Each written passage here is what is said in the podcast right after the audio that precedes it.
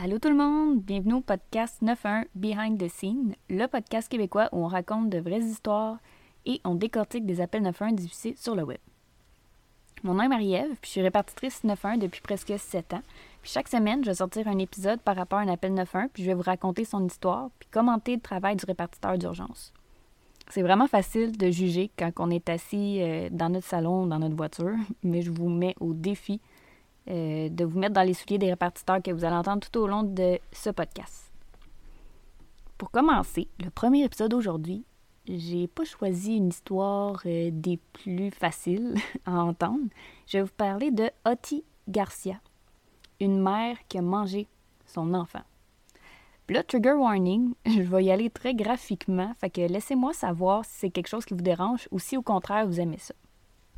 Fait qu'on commence.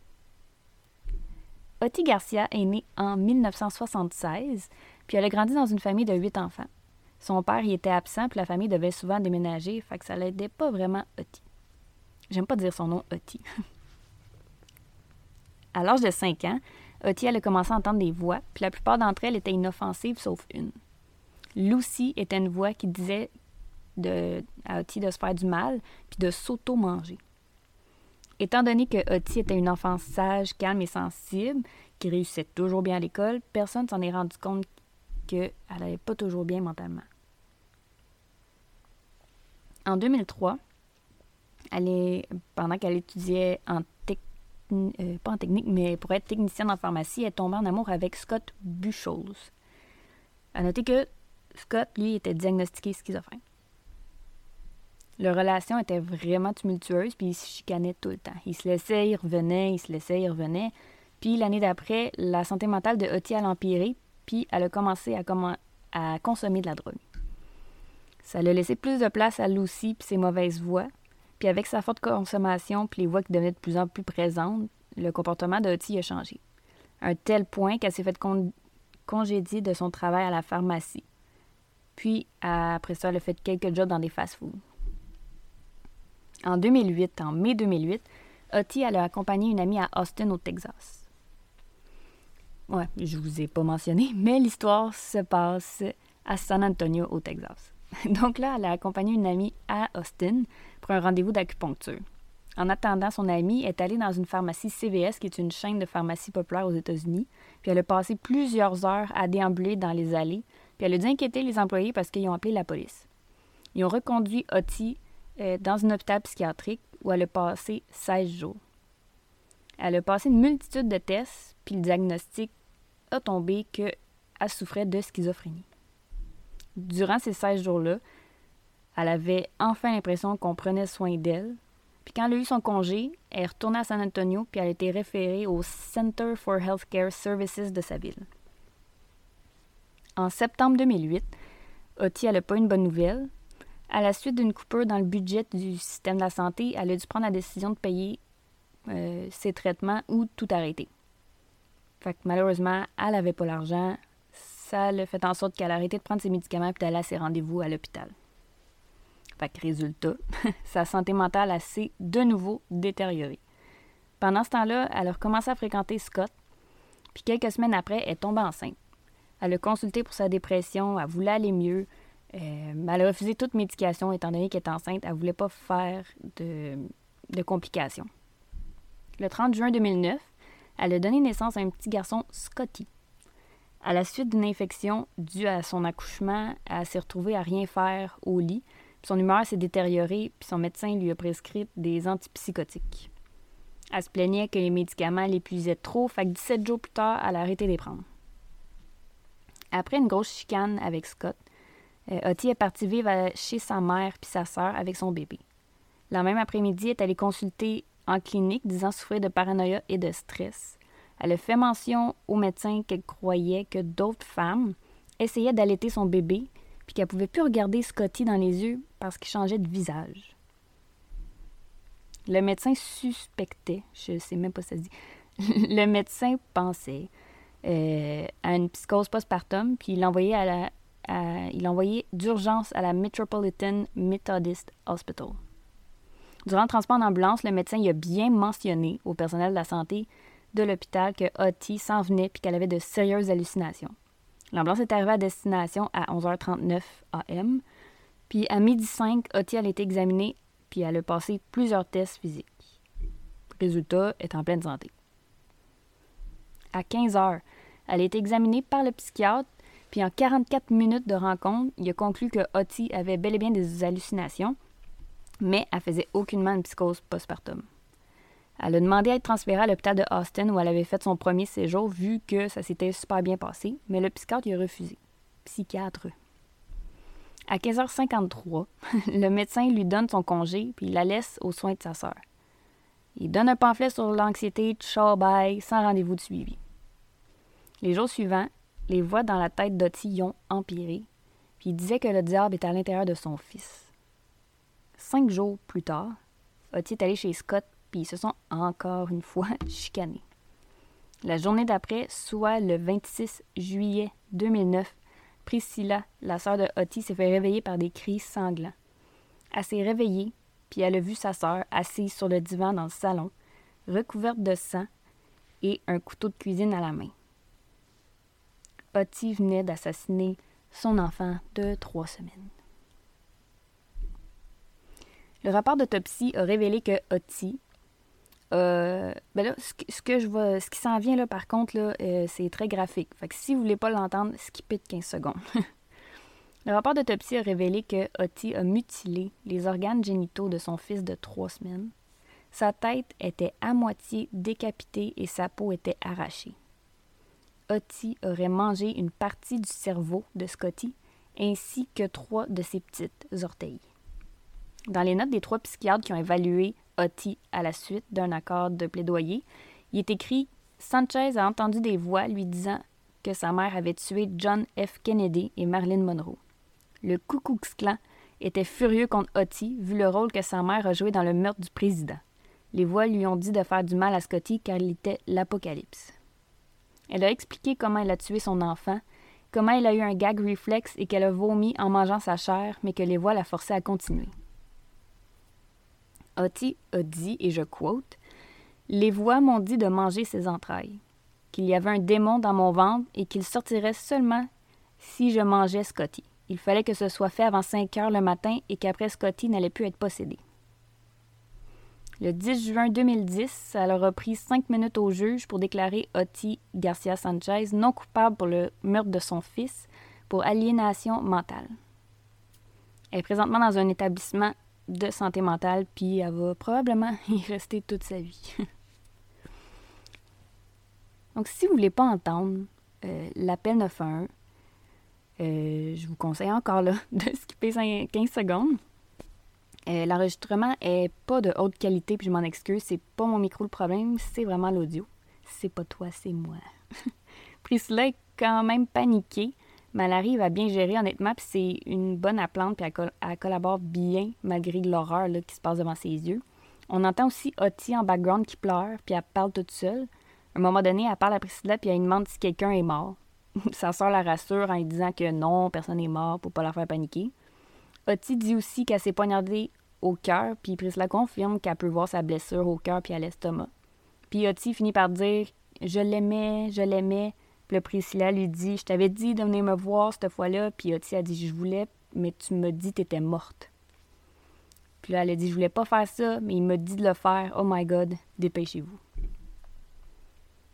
Donc, je vous fais écouter l'appel. On se reparle après.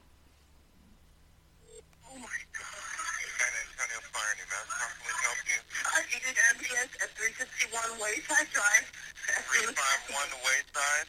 Yeah. a house or an apartment? It's a house. It's an emergency. Okay. And what's going on? What's the emergency?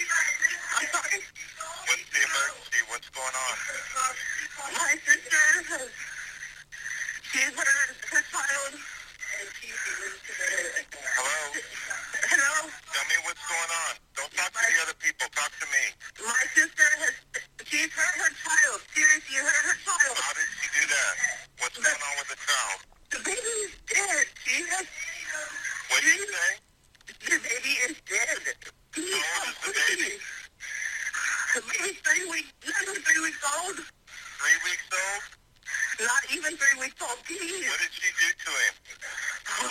smart